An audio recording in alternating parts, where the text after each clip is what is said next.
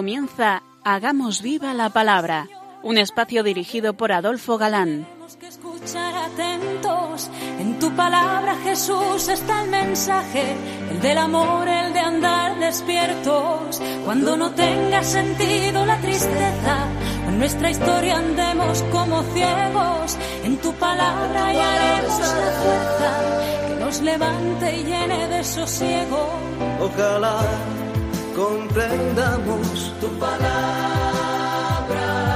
Ojalá practiquemos tu palabra. Ojalá nos envuelva tu palabra. Ojalá nos transforme tu palabra.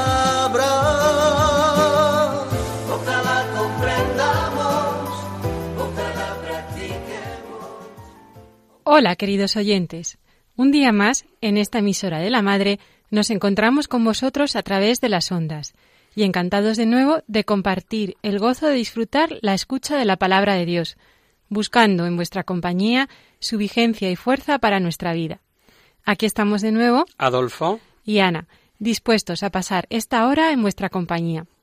Bienvenidos a nuestro programa Hagamos viva la palabra. hola amigos, gracias por vuestra escucha. Bienvenidos un día más a este encuentro con los profetas escritores. Terminábamos hace 15 días el profeta Amós y hoy acometemos uno también de los menores que es casi contemporáneo, bueno, un poquito más cercano a nosotros, que es el profeta Oseas. Os recuerdo que los iremos analizando y comentando en orden cronológico. Dice el comentario de la Biblia de Jerusalén sobre este profeta Con una audiencia que sorprende y una pasión que impresiona, el alma tierna y violenta de Oseas expresa por primera vez las relaciones de Yahvé y su pueblo Israel con la terminología matrimonial. no puede expresarse de forma más emocionante, porque mm, a poca sensibilidad que se tenga, emociona el amor de Dios y la forma en que lo revela este extraordinario profeta israelita. Veremos cómo el profeta presenta como idea central la contraposición del amor de Dios y la ingratitud del pueblo amado, igual a la ingratitud de cada alma amada. Veremos cómo el amor de Dios llega a lo que los humanos jamás hubieran sospechado. Lo presenta simbolizado en un matrimonio, un matrimonio cuyo enamorado esposo ama locamente a su esposa que le resulta infiel. También lanza una serie de oráculos mostrando la culpabilidad de Israel, su impentidencia y castigo, anuncio de cautividad y la invitación al arrepentimiento. El símil matrimonial es un género literario llamado rip, que quiere decir en hebreo pleito y pleitear como verbo, utiliza terminología jurídica. Pero a diferencia de los juicios del derecho humano, aquí no hay juez, sino que el propio fiscal es acusador y juez, aunque buscando siempre, eso sí, el arrepentimiento. Hay dos formas de expresión de este género literario como un matrimonio y como un padre y un hijo. Este género mm, que empieza con Oseas aparece después en otros libros de la Biblia, como en Isaías, Jeremías, Ezequiel, etc. Y penetrará incluso en el Nuevo Testamento. En cuanto el Nuevo Testamento alude a citas de Oseas, como veremos en Isaías, Jeremías y Ezequiel. Cuando nos referimos a la lealtad y fidelidad entre las personas, podemos hablar de amistad, de honradez, eh, de tradiciones, eh, de ideario, pero creemos que lo que más nos afecta y nos cala cuando hablamos de lo contrario es la infidelidad de una esposa a la que se ama con locura o viceversa, personificada aquí en Gomer, la esposa de Oseas. La predicación de Oseas veremos que es especialmente contra esta infidelidad. Hablando al modo humano, Oseas presenta a Dios que ama con locura a su pueblo, que no admite ni puede sufrir ninguna competencia, y se duele poderosamente porque le abandonan por otro. Entonces llama, perdona, atrae por todos los medios, pues lo que desea es que, no le abandonen. Y su mensaje se expresa a través de las relaciones familiares. Y su anuncio vamos a ver que pasa por tres fases de la vida matrimonial. Y se puede hacer un paralelismo entre la relación Oseas-Gomer y la relación Dios-Pueblo. Tres estrategias tiene esta relación. Primera, evitar el pecado, obstaculizar. Si la mujer cada vez que pasa alguien por la puerta se va con él, ¿qué hacer? Pues está claro, no dejarle salir. El que evita la ocasión evita el peligro, evita el pecado, ¿no? La experiencia dice que esto no saca de apuros. Es una medida de prudencia, pero no arregla el problema, no da la solución, que Oseas intenta obstaculizar, pero no lo consigue. No hay muro de contención que contenga a Gomer, y Oseas probará otras estrategias. Segunda, el castigo. Pero aquí también los castigos de Oseas a Gomer por infidelidad serían de violencia familiar. Hoy decimos violencia de género. Sin embargo, el pecado y los castigos son públicos. No por temor se evita el pecado. Y además tampoco sirve para nada, pues el pecado no se erradica por no tener ocasión de pecar, y tampoco por miedo al castigo, porque el corazón, las intenciones siguen siendo intactas, están tal cual. Luego, los castigos no le ganan la fidelidad de su esposa.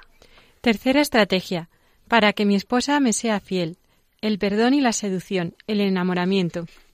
Perdonarla no es humano, es divino, pues para Oseas la deshonra es infinita. Sin embargo, dice, perdonaré tus culpas. El amor es más fuerte que el derecho, como Dios con su pueblo. La única forma es perdonar tus ofensas y enamorarte. La llevaré al desierto y la hablaré al corazón. Pero, pero bueno, ¿qué pinta aquí el desierto? Podréis decirme. Eh, ¿No se trata de la segunda estrategia, el castigo? Pues no, se trata de la tercera. Yo soy tu Dios y te he constituido, y cubierto de regalos, pero tú no me amas, no tienes un amor responsorial, por tanto te privo de mis regalos y dones, y cuando estés privado de todo, sola y desnuda, te hablaré al corazón, que lo bueno no es que te doy, sino que te amo. Fijaos la diferencia, que lo bueno no es lo que te doy, sino lo que te amo. Ante este planteamiento ha habido quien se escandaliza. El mismísimo Dios rebajándose a tanto. Y no digamos en este profeta del lenguaje con adulterios, fornicaciones, prostituciones. Pero no, no nos debe chocar, pues así se presenta a Dios como esposo amante, y a Israel como el alma infiel por lo que no debe extrañarnos ese lenguaje, y es que Dios ama tan de verdad, tan personalmente, que perdona. Quiere empezar de nuevo, olvidar las infidelidades. Está dispuesto siempre a recibir a la esposa, deseando su vuelta. Y ojo, sin mirar el por qué vuelve. ¿No nos suena la parábola del hijo pródigo aquí ya? Pues Oseas escribe lo mismo con este precioso lenguaje, pero en el siglo VIII antes de Cristo, ¿eh? No escatima acciones, aunque siempre respetando la libertad, pero unas veces empleará la fuerza, otras el halago, otras el castigo, otras el colmarle de bienes. La llevará al desierto para que vuelva al verse vacía por necesidad, o la llenará de todo para que no quiera ir tras otros amantes. Los nombres de las personas, sus hijos, en Oseas también son simbólicos. Por ejemplo, Jezrael tiene asonancia con Israel y puede interpretarse como siembra a Dios, esfuerza a Dios. Otra tradición es que Israel es el que luchó con Dios. Lo vemos en Oseas, pero también en Génesis, ¿no? Mientras que Jezrael está asociado a la fundación de la dinastía de Jehú, y a través de él el crimen de Ahab contra Nabot, el de la viña. Otro nombre es incompadecida. En el Éxodo se dice, me compadezco de quien quiero.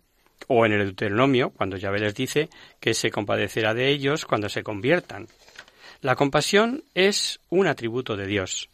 El Señor retirará su compasión y su auxilio en la hora funesta.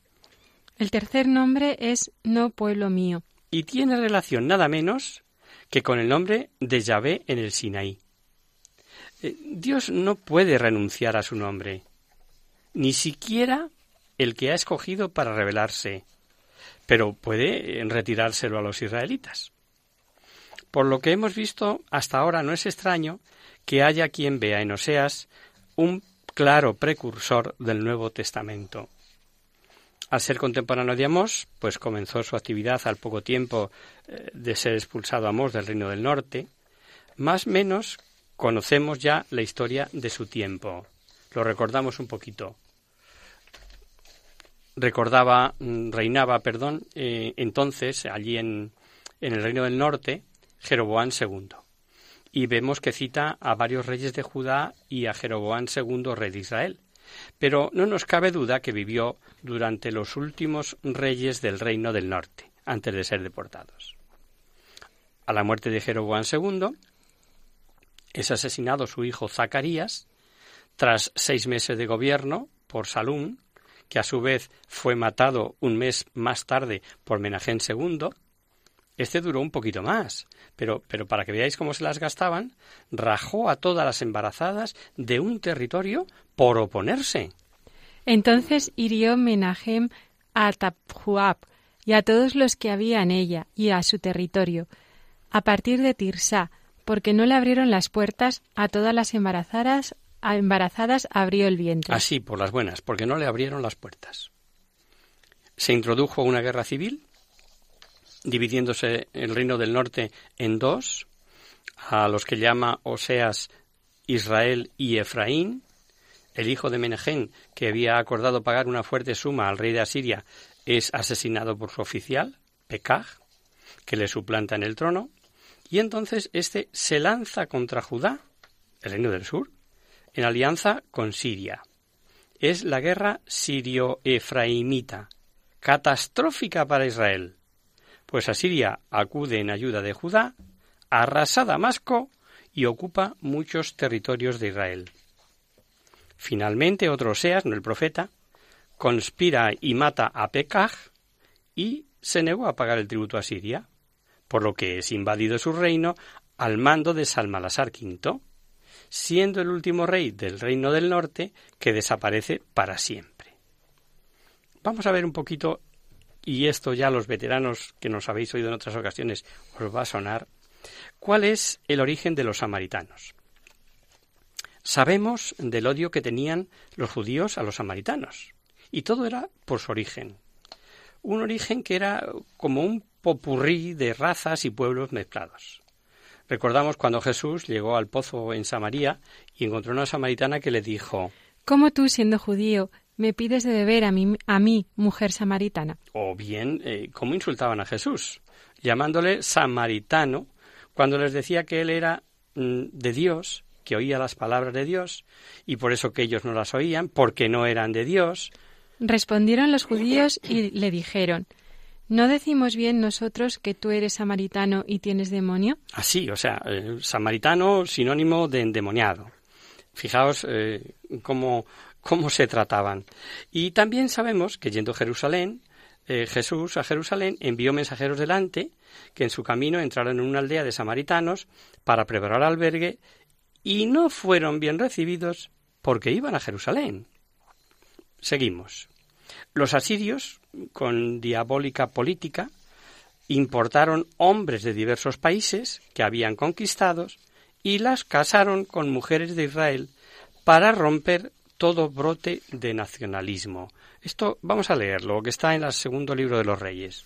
El rey de Asiria mandó gentes de Babilonia, de Cuta, de Ada, de Hamat y de Sepharvaim y las estableció en las ciudades de Samaria, en el lugar de los hijos de Israel. Se posesionaron de Samaria y habitaron en sus ciudades. Cuando empezaron a vivir allí estos extranjeros, como no conocían ni temían a Yahvé, dice este segundo libro de los reyes, que se multiplicaron los leones que les atacaban y les mataban.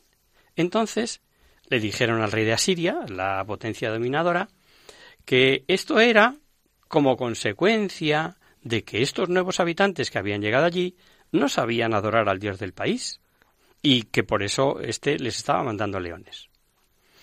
¿Qué, ¿Qué hicieron? Pues que entonces el rey de Siria envió a un sacerdote, un sacerdote no legal, no de los de la tribu de Leí, sino de los que hacían ritos en Betel y Dan, santuarios idolátricos, y vuelta a mezclar con mucho más sincretismo los ritos religiosos de este pueblo de Samaria. Mejor lo leemos. Sucedió que, cuando comenzaron a establecerse allí, no veneraban a Yahvé, y Yahvé envió contra ellos leones que mataron a muchos. Entonces dijeron al rey de Asiria, Las gentes que has hecho deportar para establecerlas en las ciudades de Samaria no conocen el culto de Dios de la tierra, y ha enviado contra ellos leones que los matan, porque ellos no conocen el culto de Dios de la tierra. El rey de Asiria dio esta orden. Haced partir, partir allá a uno de los sacerdotes que deporté de allí, que vaya y habite allí, y les enseñe el culto del Dios de la tierra. Vino entonces uno de los sacerdotes deportados de Samaria, se estableció en Betel y les enseñó cómo debían reverenciar a Yahvé. Pero cada nación se hizo sus dioses, y los pusieron en los templos de los altos que habían hecho los samaritanos, cada nación en las ciudades que habitaba.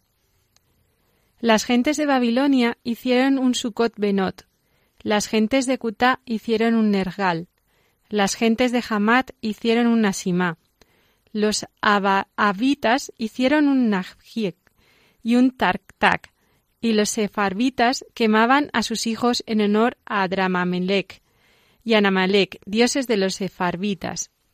Veneraban también a Yahvé y se hicieron sacerdotes en los altos, tomados de entre ellos, que oficiaban por ellos en los templos de los altos. Reverenciaban a Yahvé y servían a sus dioses según el rito de las naciones de donde habían sido deportados. Hasta el día de hoy siguen sus antiguos ritos. No, reverenciaban a Yahvé y no seguían sus, profetas, sus preceptos y sus ritos, la ley y los mandamientos que había mandado Yahvé a los hijos de Jacob, al que dio el nombre de Israel. Si os fijáis, pues es tal la mezcolanza de ritos y dioses eh, paganos que aquello ya, bueno, ya había, pasado a ser uno más, eh, el, sincretismo que os decía. Pues así vemos que Oseas vive en un ambiente de guerras civiles, con asesinatos de reyes, tributos enormes, y sumisión a Asiria, que después se transformará en oposición y justamente ruina de Israel en este ambiente de inmoralidad generalizada. A esto hemos de añadir la idolatría, que era eh, de dos tipos, cultural, es decir, de culto, de malas praxis, y política.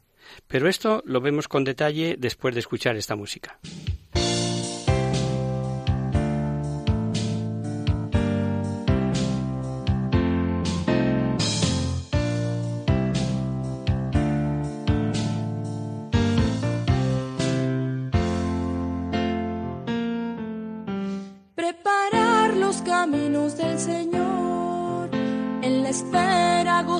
Del adviento, mantener nuestras lámparas ardiendo, pues fiel a su palabra, pronto vendrá el Señor.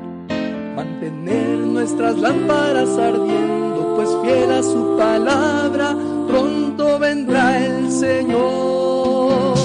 Ven Salvador, ven a salvar a tu pueblo, Salvador ven a librarnos, Señor.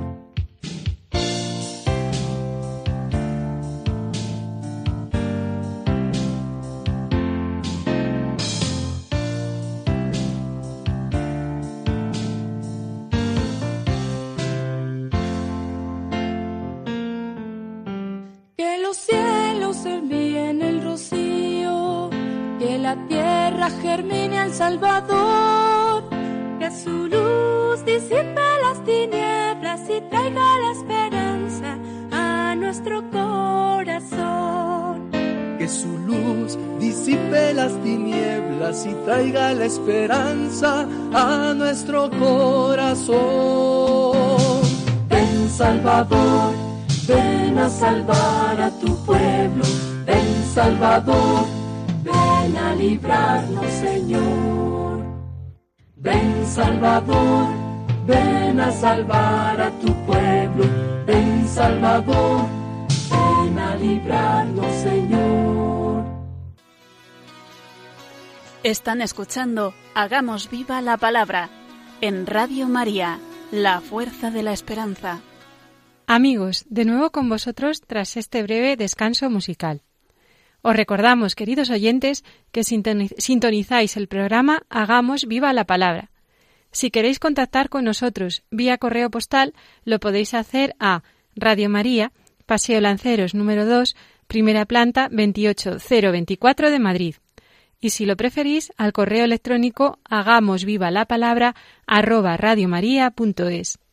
Para los que se acaban de incorporar, decirles que estamos analizando el profeta Oseas en el nuevo curso dedicado a los profetas escritores del Antiguo Testamento. Efectivamente, y veíamos antes del descanso eh, cómo Oseas vive en un ambiente de guerras civiles, con asesinatos de reyes, enormes tributos, eh, eran o se debían su misión a Asiria y, lo que es peor, en un ambiente de inmoralidad generalizada. Y decía, así nos habíamos quedado, con una idolatría que era de dos tipos, de culto, cultual, de mala praxis religiosa y de y política. Vamos a empezar con la primera, a la que se refiere al culto, a la que llamamos eh, cultual. Los israelitas, al cambiar de ser pastores y nómadas en su caminar por el desierto, allá más eh, sedentarios, agricultores, en la tierra prometida, respetaron los dioses de esa tierra, considerándoles como los causantes de la fertilidad de la tierra, de las lluvias, de las cosechas, etc., pues creían que Yahvé estaba para otros temas. Eh, ya nos podemos imaginar el lío religioso que se formó. Digamos también que el primer rey de Israel, Jeroboam I, estableció además el culto al becerro de oro en el año 931 a.C. como un símbolo de la presencia de Dios y en los primeros tiempos mm, no planteó problemas. Elías y Eliseo no criticaron su culto, pero más tarde fue causa de equívocos, pues el pueblo identificaba a Yahvé con el toro, con el que le habían representado, ¿no? Y con estas dos cosas, claro, iban contra los mandamientos. Precisamente contra el primero, que suponía considerar que Yahvé no era el Señor de la naturaleza, y también iban contra el segundo mandamiento, que prohibía hacer imágenes, ya que Dios no tolera rivales.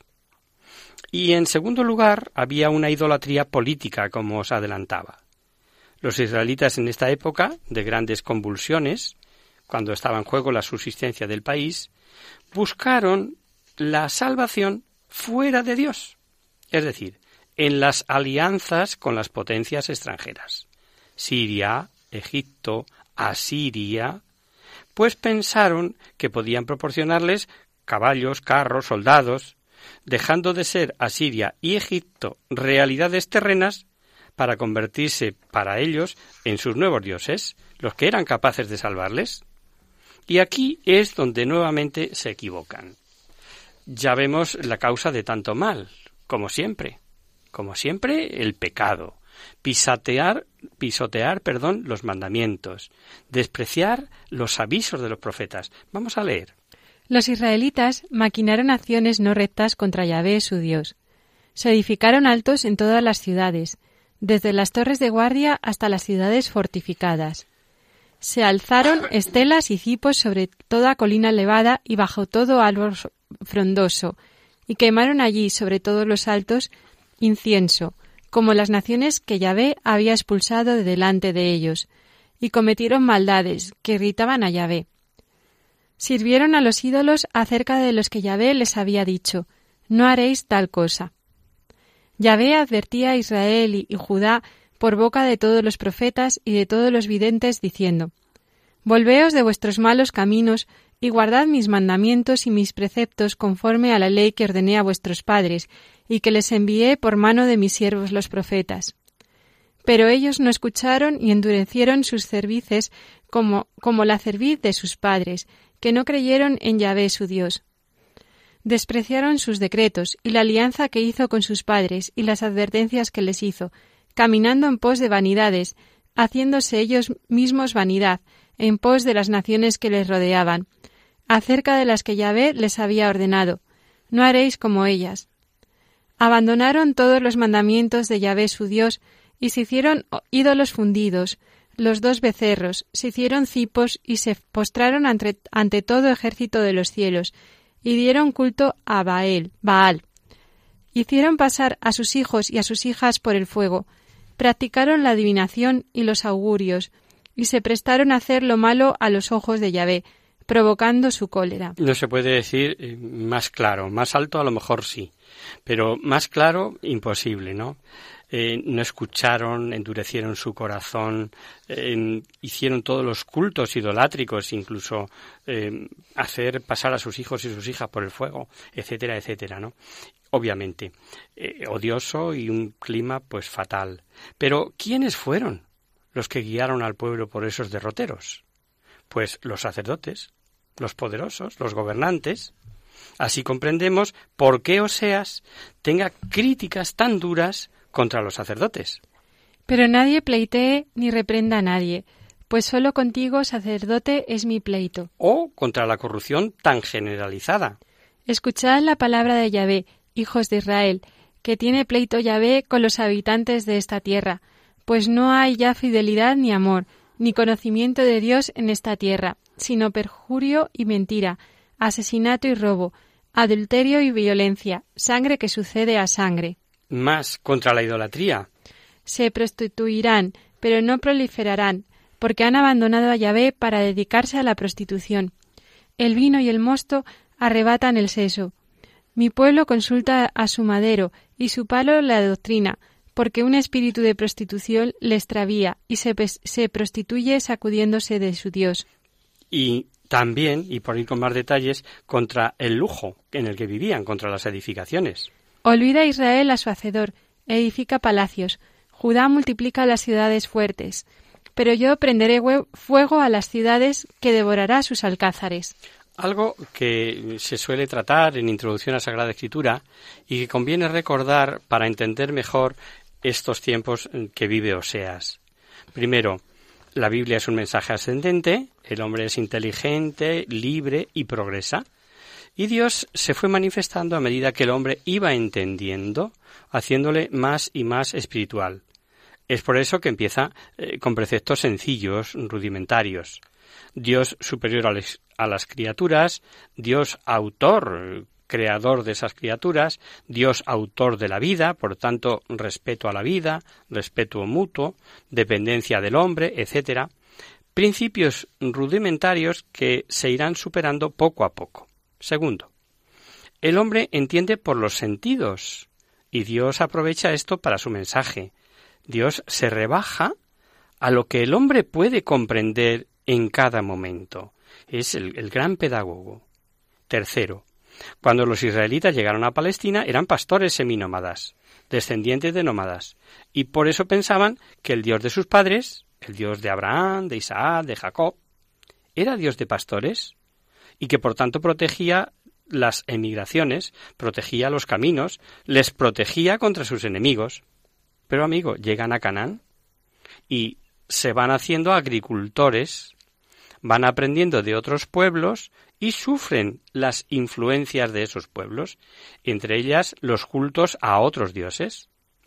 Creían que estos dioses mandaban la lluvia, la fecundidad de la tierra, que favorecía las estaciones. Baal para ellos era el dios cananeo de estas cosas, y por eso creían que éste les traía el aceite, el pan, el vino, el lino, y se contaminaron. Ahora entenderéis mejor el mensaje de los profetas tan repetido de que Yahvé es el único Dios, dueño absoluto de toda tierra, señor de la lluvia, señor de los astros, de la fecundidad, etc., y que los ídolos no son nada. Y si a estas creencias paganas unimos los cultos idolátricos a Baal, lo que Yahvé había prohibido expresamente, y que se realizaban con orgías, prostituciones sagradas, aberraciones sexuales, etc., vemos el resultado de este sincretismo religioso. Creían, pues, que Yahvé sí es Dios, pero Dios de pastores, pero no un único Dios. Pues mira por dónde había otros dioses. ¿Que había buena cosecha? Daban gracias a Baal. ¿Que era mala? Pues no se le ocurría ir o acudir al único Dios verdadero, aunque solo fuera por descarte. Pues ante esta idolatría, esta corrupción tan generalizada, ante este sincretismo religioso, la infidelidad, no debe extrañarnos que Dios se nos presente por medio de Oseas como dolido esposo de una esposa prostituta. Bueno, pues tras este recorrido por la historia y la situación del pueblo de Israel en tiempos del profeta Oseas, vamos a ir viendo algo sobre su persona.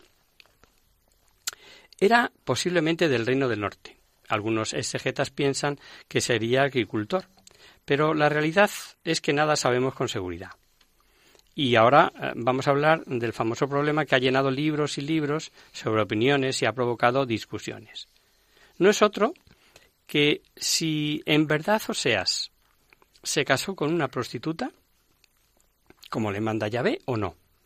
Y si es así, ¿cómo es posible que Yahvé le mandara hacer algo contra la moral de siempre? No olvidemos que al hombre siempre lo que más le cala al hablar de infidelidad es la que le hace la mujer al marido o el marido a la mujer, me da lo mismo. Vivió ciertamente Oseas el desgarrador drama de sufrir en su persona la infidelidad de la mujer que amaba y así por el sufrimiento comprender y revelar el amor de Dios al infiel Israel? o, también el amor de Dios al alma infiel, a la tuya, a la mía, a la que Dios ama con un amor infinito? ¿O es más bien una afición literaria sin ser realidad inspirada por Dios, eso sí, para que expresada así el hombre comprenda el amor de Dios, el perdón de Dios al pueblo infiel, a las almas infieles?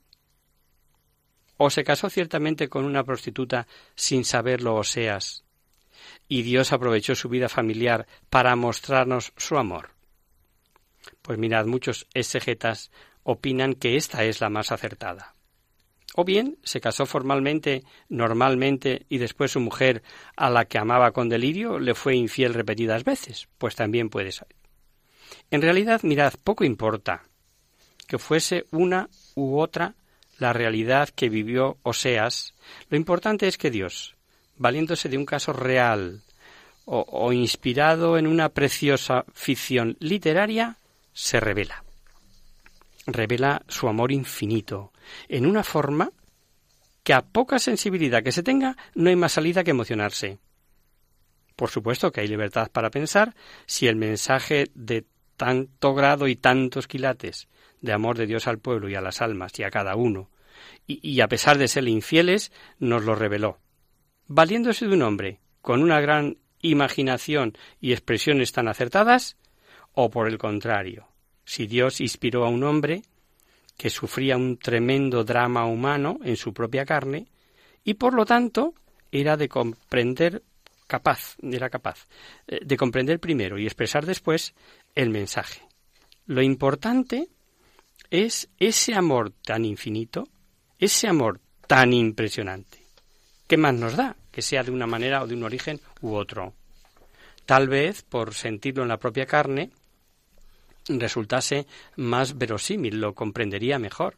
Pues nada más abrir el libro nos encontramos con una penosa síntesis de infidelidad. Escuchemos.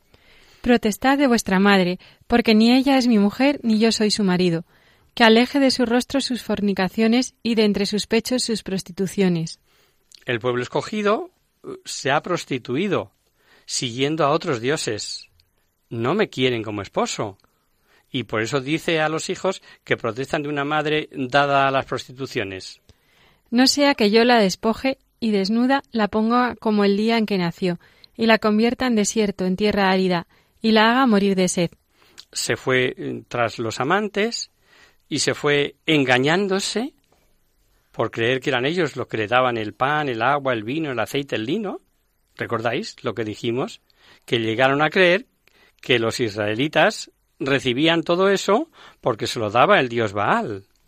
Su madre se prostituyó, la que los concebió se deshonró y dijo Me iré tras mis amantes, que ellos me dan mi pan y mi agua, mi lana y mi lino, mi aceite y mi bebida. Dios ama y respeta la libertad, y como hace cuanto pueda por no perder el alma, hace pues pues cuanto puede. Por eso voy yo a acercar sus caminos con zarzas y alzar un muro para que no pueda ya hallar sus sendas. Irá en seguimiento de sus amantes, pero no los alcanzará, los buscará, pero no los hallará, y se dirá voy a volverme con mi primer marido, pues mejor me iba entonces que me va ahora. Y, y sigue hablando ve. No ha querido reconocer que era yo quien le daba el trigo, el mosto, el aceite y la plata que yo pródigamente le di, igual que el oro se lo consagró a Baal. Y como eh, el que va tras los ídolos acaba siempre en vergüenza, le dice Me tomaré mi lana y mi lino, que habían de cubrir su desnudez, y voy a descubrir sus vergüenzas a los ojos de sus amantes. Nadie la librará de mi mano. Todas sus fiestas religiosas, que además celebraban periódicamente, eh, eh, se acabaron. ¿Para qué, si son falsas? Haré cesar todas sus alegrías, sus fiestas, sus novilonios, sus sábados y todas las solemnidades. Talaré sus viñas y sus higuerales, de los que decía es el que el salario de mis amantes me dan. Le, reduciré a un matorral y la, la devorarán las bestias del campo. Y los intentos por conseguir la fidelidad de la esposa, tu infidelidad, mi infidelidad, querido oyente, para con Dios, siguen siendo de muy diversos modos, que no nos da tiempo ya a ver hoy. Continuaremos aquí el próximo día, si os parece.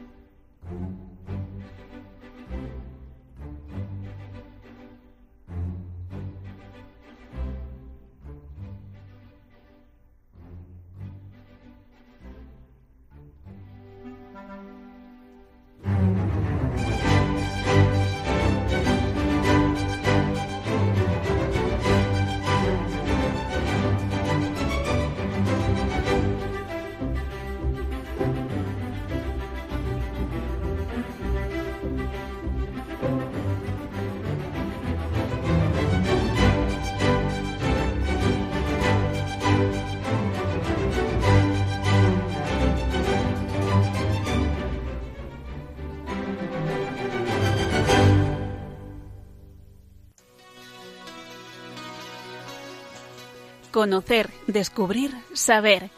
En Hagamos Viva la Palabra. Abrimos ahora este mini espacio del final del programa que llamamos Conocer, Descubrir, Saber, para satisfacer vuestras curiosidades, para responder a vuestras preguntas, para hablar de alguna cosa histórica o actual que pueda orientar nuestras vidas. En esta ocasión hemos recibido una carta de Charo, una oyente habitual, que nos dice lo siguiente. Hola Adolfo, soy Charo, una oyente habitual de Radio María. Aprovecho vuestro espacio para reflexionar en voz alta sobre el tema que me preocupa, la progresiva descristianización del mundo occidental.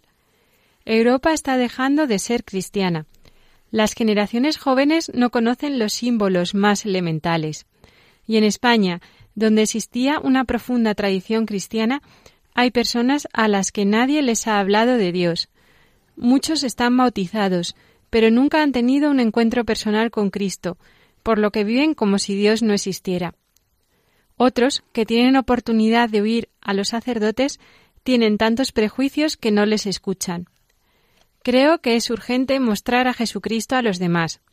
Esa es nuestra misión como cristianos. Pero en mi experiencia personal, muchas veces, al intentar acercar a familiares o amigos a la fe, experimento con impotencia su indiferencia o su rechazo.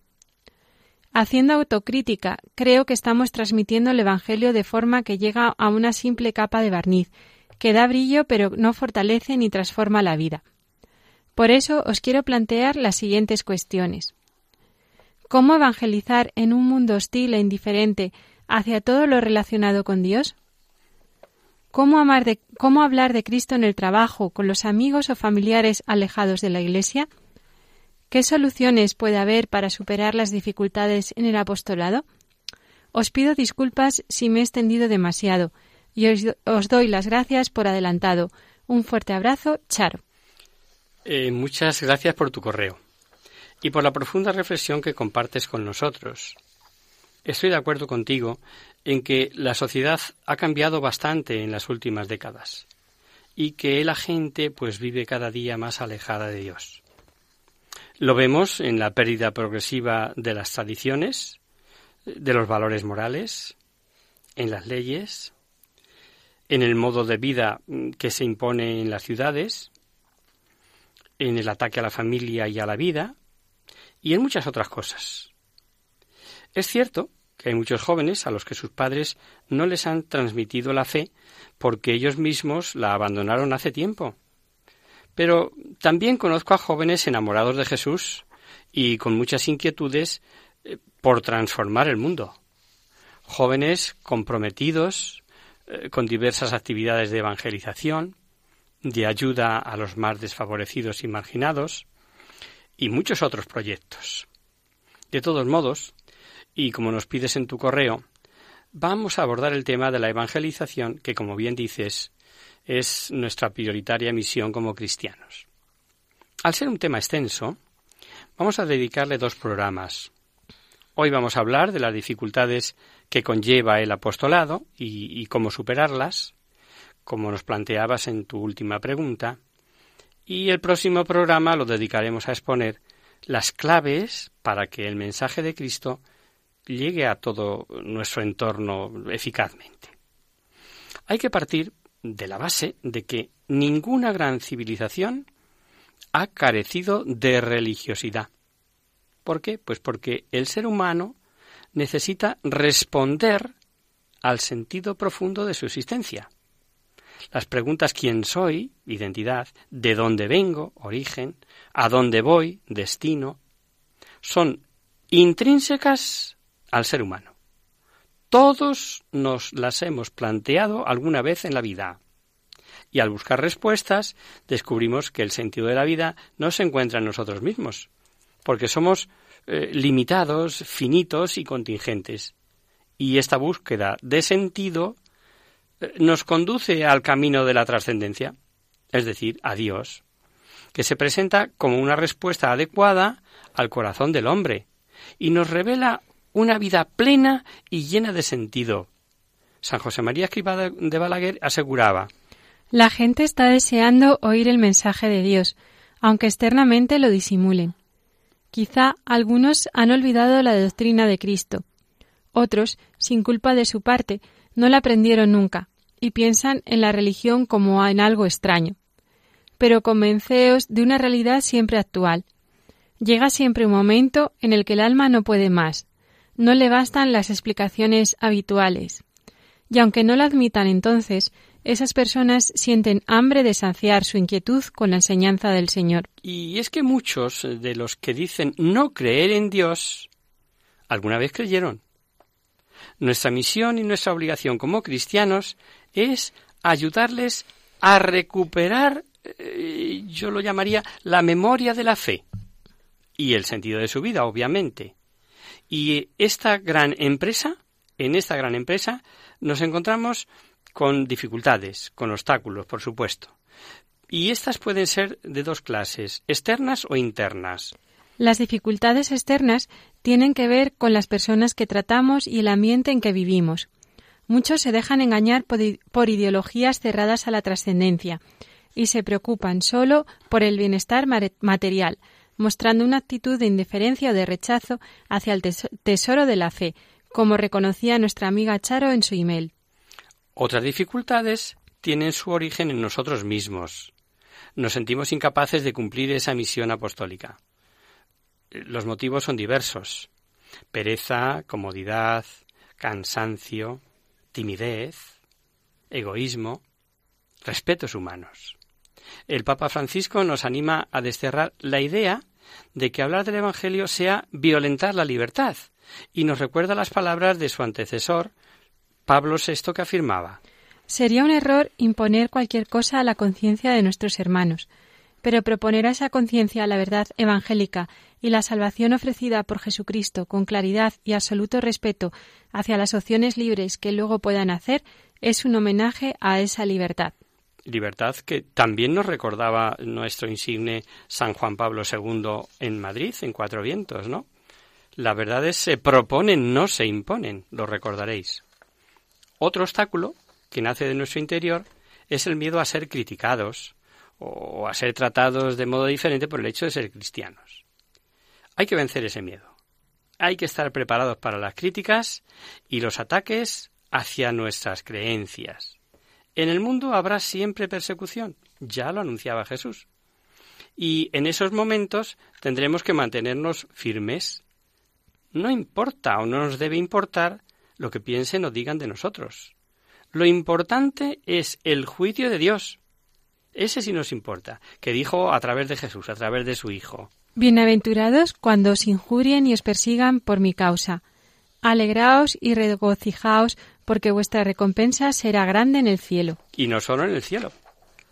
Ya aquí en la tierra recibimos abundantes frutos, porque la fe se fortalece dándolo, dándola. Son palabras también de, de San Juan Pablo II. La fe se fortalece dándola. Otro miedo al que nos podemos enfrentar es el miedo al fracaso. Y esto no nos pasa solo con esto, sino con montones de cosas en la vida. A veces, si no vemos los resultados a corto plazo, ¡puf! tiramos la toalla. Pero Jesús ya nos avisó de que los frutos no son inmediatos. ¿Os acordáis de la parábola del sembrador? Parte del grano cayó en el camino, entre piedras, entre espinas, se perdió. Es una imagen de la libertad humana que puede rechazar la buena semilla de la palabra de Dios y hacerla estéril. Y ante esta circunstancia se nos viene a la memoria las palabras de Santa Teresa de Calcuta. Dios no me exige que tenga éxito, me pide que le sea fiel. Ahí está la clave. No buscamos el éxito, hay que buscar la fidelidad. A veces el fracaso, mm, mirad, es solo aparente o momentáneo y es uno de los instrumentos de las que Dios se sirve para que demos más fruto. Fijaos en el gran fracaso de Cristo en la cruz y en los frutos que trajo este aparente fracaso. En todo caso, aunque no veamos los frutos, nuestro esfuerzo nunca se pierde. Lo que nosotros sembramos lo recogerán los que vengan detrás. De la misma manera que nosotros recogemos los frutos de los que otros sembraron, ¿no? Y Charo nos planteaba una cuestión práctica. ¿Qué soluciones puede haber para superar las dificultades en el apostolado? Vamos a intentar ayudarte, querida Charo, y a vosotros que nos escucháis, queridos oyentes, proponiendo algunas claves para superar cualquier obstáculo, empezando por fortaleza, constancia y paciencia. Fortaleza ante los obstáculos, que de un modo u otro se presentan en toda tarea, también en la apostólica constancia y paciencia, porque las almas, como las semillas, a veces tardan en dar frutos. Estas virtudes nos ayudarán en nuestro camino, y conviene ejercitarse en ellas. Pero hay otra clave más importante, fundamental. La ayuda de la gracia. Amigo, tenemos que hablar de Dios confiando en que la ayuda sobrenatural es proporcional a las dificultades que encontremos y sabiendo que Cristo conoce a todos y puede remover los corazones más duros. Decía Santa Teresa de Colcuta. Nosotros no hacemos nada, Él lo hace todo. Y es así, es verdad, hay que estar convencidos de esto. Por lo tanto, otra de las claves que va de la mano de la ayuda de la gracia es dejarse guiar por Dios. San Juan Crisóstomo animaba así a los fieles en una de sus homilías. Fijaros. No digas no puedo ayudarles, pues eres cristiano de verdad por si eres cristiano de verdad, es imposible que no lo puedas hacer. Es más fácil que el sol no luzca ni caliente que deje de dar luz un cristiano.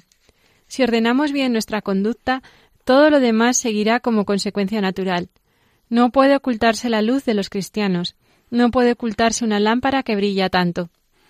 La Biblia compara la tarea apostólica en más de una ocasión con la pesca. ¿Recordáis el pasaje de la pesca milagrosa?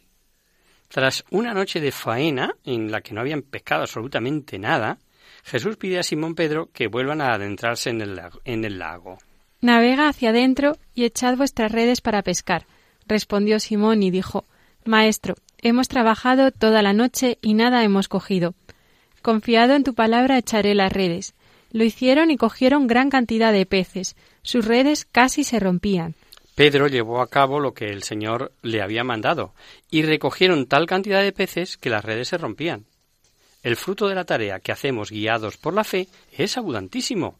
Pocas veces, quizá ninguna, Pedro había pescado tanto como en aquella ocasión, cuando todos los indicios humanos señalaban la inutilidad de la empresa. Solo cuando se reconoce la propia inutilidad y se confía en el Señor, utilizando a la vez todos los medios humanos disponibles, perdón, el apostolado es eficaz y los frutos abundantes. Benedicto XVI decía en una de sus homilías La tarea del pastor, del pescador de hombres, puede parecer a veces gravosa, pero es gozosa y grande, porque en definitiva es un servicio a la alegría, a la alegría de Dios que quiere hacer su entrada en el mundo. La tarea del pastor es un servicio a Dios, que quiere entrar en la vida de cada uno de sus hijos. Esta preciosa reflexión del Papa emérito nos conduce a la última clave para afrontar las dificultades en el apostolado. No olvidar que somos meros instrumentos. El Señor nos quiere como instrumentos suyos para hacerse presente en la vida de los hombres. Recurrimos de nuevo a Benedicto XVI. Me consuela que el Señor sepa trabajar con instrumentos insuficientes. Nosotros somos meros instrumentos en sus manos y malos. Y no debemos pensar que no servimos o que esto es tarea de otro, pues el Espíritu Santo nos transforma en testigos valientes de Cristo.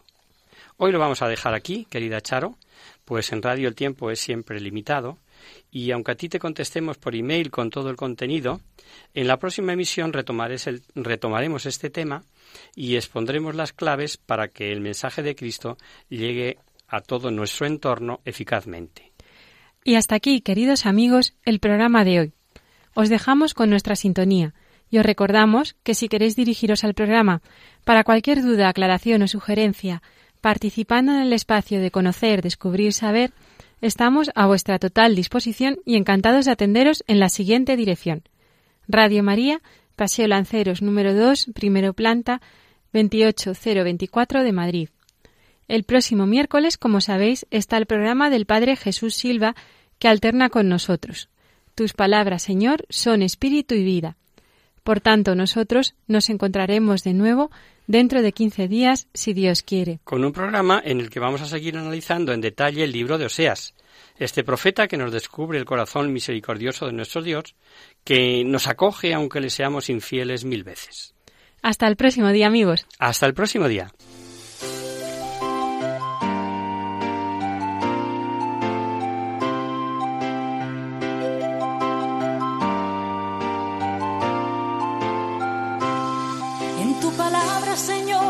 La clave. Solo tenemos que escuchar atentos. En tu palabra, Jesús, está el mensaje, el del amor, el de andar despierto. Así concluye Hagamos viva la palabra con Adolfo Galán. Andemos como ciegos en tu palabra y haremos la fuerza que nos levante y llene de sosiego. Ojalá